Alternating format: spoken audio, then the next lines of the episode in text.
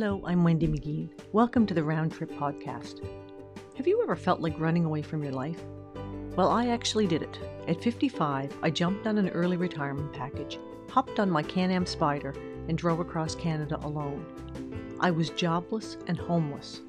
The great news is that, along the way, I found my way back to myself and realized that everything that I needed was already inside of me, which led to the name Round Trip. Join me on my journey as I finally show up as my authentic self.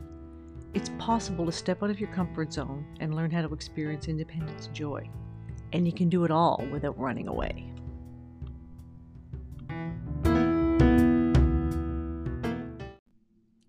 I'm wrapping up season two this week, and it seems like a good time to take a break while I uproot myself again and get settled in a new place with my trusty sidekick Reese's.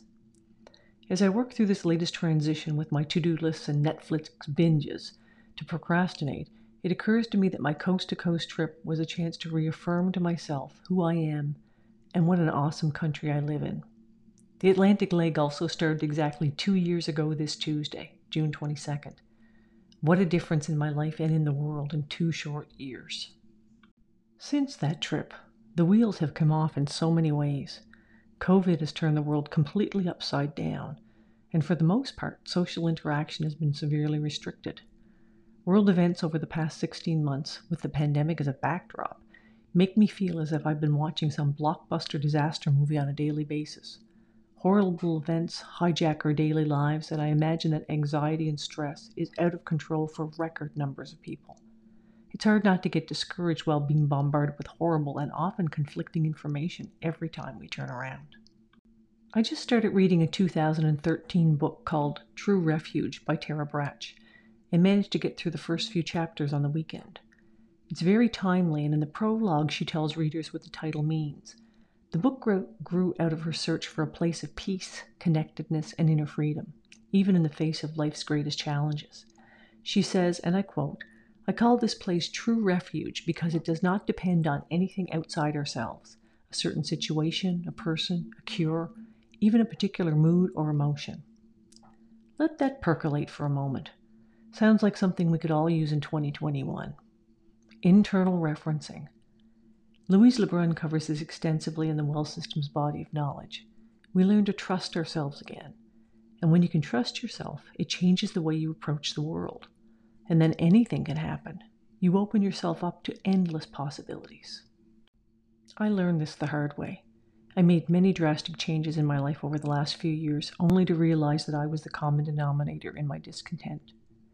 As I lost a parent, left my marriage, left my job, and became a tumbleweed, it finally occurred to me that my life would not feel right until I changed my focus and stopped looking outside of myself for validation. I learned to accept myself for who I am and stop beating myself up for not being who I thought I was supposed to be. Life had been so exhausting, but the last year and a half for me has not been. I've somehow learned to trust myself. As a coach, I believe that my client has everything that they need within them already.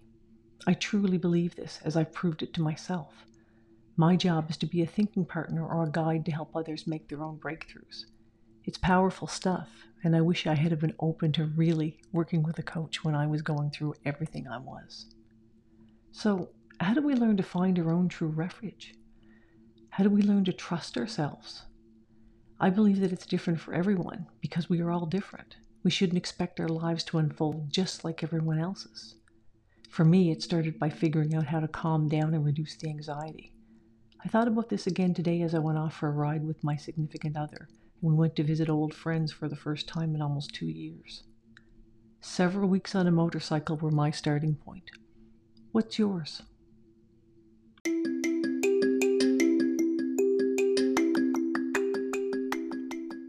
My name is Wendy. Thank you for listening. And remember to laugh. L A F. Love yourself, act instead of staying in your head, and be fearless. I'll talk to you next week.